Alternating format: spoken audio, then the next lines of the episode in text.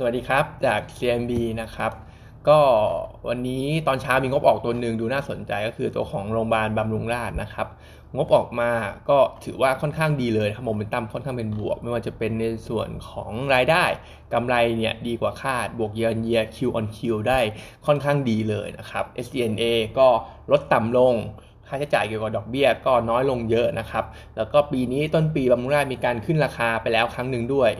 แล้วก็ทั้งปีนี้น่าจะไม่ได้เห็นโปรโมชั่น หรือว่า price war อะไรในกลุ่มโรงพยาบาลพรีเมียมแล้วนะครับ เพราะฉะนั้นเนี่ยโมเมนตัมค่อนข้างดีนะครับ ฟังจากโทนทุกอย่างแล้วเนี่ยค่อนข้างสดใสทีเดียว บาทก็อ่อนด้วยนะครับ ตอนนี้ก็เป็นอีกหนึ่งปัจจัยหนุนให้คน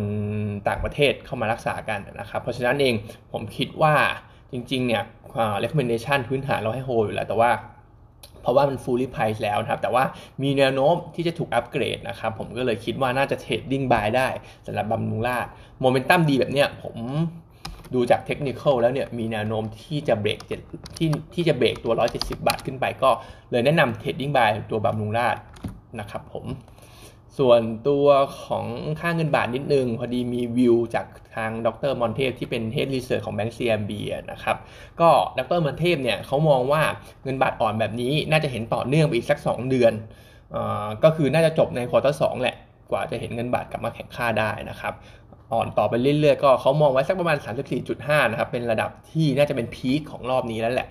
เป็นระดับเอเวอเรจของรอบนี้นะครับ และพอเข้าสู่ช่วงครึ่งหลังของปีเนี่ยก็น่าจะเห็นบาท น่าจะเริ่มกลับมาแข่งค่าขึ้นนะครับ เพราะว่า 1 เลยเรื่องของราคาน้ำมันดิบเองเนี่ยน่าจะมีเสถียรภาพมากขึ้น แล้วก็อย่างที่ว่ามาตลอดว่าวิวน้ำมันน้ำมันดิบเราเองก็ไม่ได้คิดว่ามันจะกลับไป peak เหมือนเดิม เพราะเดี๋ยวก็จะมี supply ส่วนเพิ่มจากโอเปกเนี่ยเติมเข้ามาเรื่อยๆนะครับก็น่าจะทำให้ราคาน้ำมันดิบ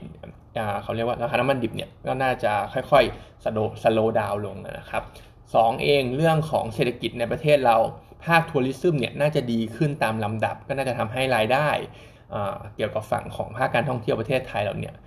ดีขึ้นนะครับ เพราะว่าตอนนี้ก็เห็นได้ว่ายอดโควิดลดลง มาตรการ easing มีมากขึ้น เข้าใกล้เคียงสู่เรื่องของโรคประจำถิ่นมากขึ้นนะครับ ก็คาดหวังว่าตัวเลขตัวเลขตัวเลขนักท่องเที่ยวเนี่ยตั้งแต่มีการยกเลิกพวก test เอ่อตั้งแต่เขาเรียกว่า Test and Go นะครับ ก็ตัวเลขนักท่องเที่ยวเนี่ยก็ดีขึ้นตามลำดับด้วยเช่นกัน ในขณะที่นโยบายการเงินจากทางอเมริกา ช่วงเดือน 5 เดือน 6 ที่เรามองว่าเงินบาทยังอ่อนอยู่เนี่ยเขาจะเร่งขึ้นดอกเบี้ยสัก 50 basis point ตามที่ตลาดคาดการณ์นะครับแต่ว่าช่วงครึ่งหลังของปี เราคิดว่าเงินเฟ้อเนี่ยน่าจะเริ่มคอนเทนได้แล้ว เพราะว่ามันจะเริ่มเห็นฐานที่สูงจากปีที่แล้วเนี่ยเราก็จะเห็นเงินเฟ้อปีนี้ของอเมริกาอาจจะไม่ได้เห็นตัวเลขแบบ 6-7%เหมือนปีที่แล้วแล้วนะครับเพราะฉะนั้นก็ การเร่งขึ้นดอกเบี้ยเนี่ยก็น่าจะสโลว์ดาวลง เหลือแค่สักประมาณ 20 basis point ต่อ 1 meeting อะไรอย่างเงี้ยนะครับ เพราะฉะนั้นก็แรงกดดันด้านนี้ก็น่าจะน้อยลงเงินบาทก็น่าจะกลับมาแข็งค่าขึ้นได้ แล้วก็สุดท้ายเศรษฐกิจไทยเราครึ่งหลังของปีน่าจะดีกว่าครึ่งแรกด้วยนะครับ แล้วก็การขึ้นดอกเบี้ยคาดการณ์ไม่สิ้นปีนี้ก็คือ quarter หนึ่งปีหน้า เพราะฉะนั้นก็ทั้งหลายทั้งปวงก็เลยมองว่าครึ่งปีหลังเงินบาทเราเนี่ยจะเริ่มกลับมาแข็งค่านะครับ แต่ว่าช่วงนี้สัก 2 เดือนเนี่ยก็จะเห็นอ่อนค่าลงต่อเนื่องนะครับ ส่วน paper วันนี้อันแรกเป็นตัวของดูโฮมนะครับดูโฮมเรา downgrade ลงนะครับ เดิมเนี่ยให้ซื้อตอนนี้ให้แค่ถือเท่านั้น Target Price ก็ cut ลงมานะครับ เหลือ 22.2 บาท หลักๆ มีการ cut earning ลงนะครับ สักประมาณ 4-11%ในช่วงของปี 2022 ถึง 2024 นะครับ ที่ cut earning ลงเนี่ย เพราะว่าดูโฮมดูแล้วจะมีปัญหาเรื่องของ Gross Margin คือจริงๆ quarter หนึ่งเนี่ย quarter หนึ่ง quarter สองเนี่ยเดี๋ยวดูไอตัวยอดขายของเขาเนี่ยยังโตได้ดีนะครับแต่ว่า bottom line เนี่ยจะหดตัวจากเรื่องฐานสูงด้วย แต่ว่าปัญหาสำคัญก็คือเรื่องของ gross margin แล้วก็ SG&A นะครับ cost margin เองเนี่ยที่บอกว่าหดตัวก็เพราะว่า sales mix เปลี่ยนไปพอสมควร มีการขายสินค้าพวก building mat ที่เป็น low margin ค่อนข้างเยอะ แล้วก็ต้องบอกว่า business model ของทางดูโฮมเขาเนี่ย ก็คือเขามีขายหน้าร้าน ก็คือในตัวห้างของเขาเนี่ย ลูกค้าเข้าไปเดินซื้อได้ปกติ พวกนี้ก็จะมี margin ดีหน่อยนะครับ แล้วก็หลังร้านก็คือเซลล์เนี่ยไปหา volume ขายเข้ามา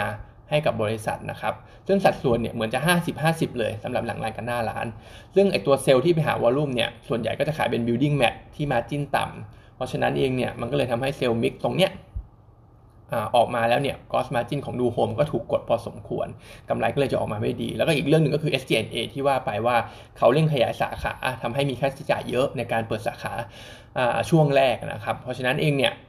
ยอดขายดีแต่ว่ากำไรโตไม่ดีเท่าไหร่ติดอ่าไม่ใช่โตไม่ดีติดลบด้วยซ้ำนะครับใน quarter หนึ่ง quarter สองเพราะฉะนั้นเราก็เลย downgrade ลงมานะครับเหลือแค่โฮเท่านั้นอ่า target price เราให้ 22.2 นะครับ ซึ่ง top pick ในกลุ่มนี้ Home Pro เนี่ยก็เลยช่วง เลยช่วงดีๆ ในช่วง1Q ไปแล้ว ก็น่าจะเหลือแค่ global นะครับ ซึ่ง global เนี่ยก็ลักษณะอาจจะคล้ายๆ Home Pro ดูโฮมหลาย ๆ ส่วน แต่ว่าเรื่องของ gross margin จะไม่ได้มีปัญหา เพราะว่าเขาก็มีขายแต่สินค้าหน้าร้าน แล้วก็ตอนนี้เซลล์มิกของ global ยังดีอยู่ มีสินค้า house brand ที่มีสัดส่วนในที่มีสัดส่วนยังสูงอยู่สำหรับตัวเขานะครับ เพราะฉะนั้นก็ global จะดูดี แล้วก็กำไรเนี่ยน่าจะเห็นบวกได้ year on year ไม่เหมือนดูโฮมที่เป็นติดลบนะครับ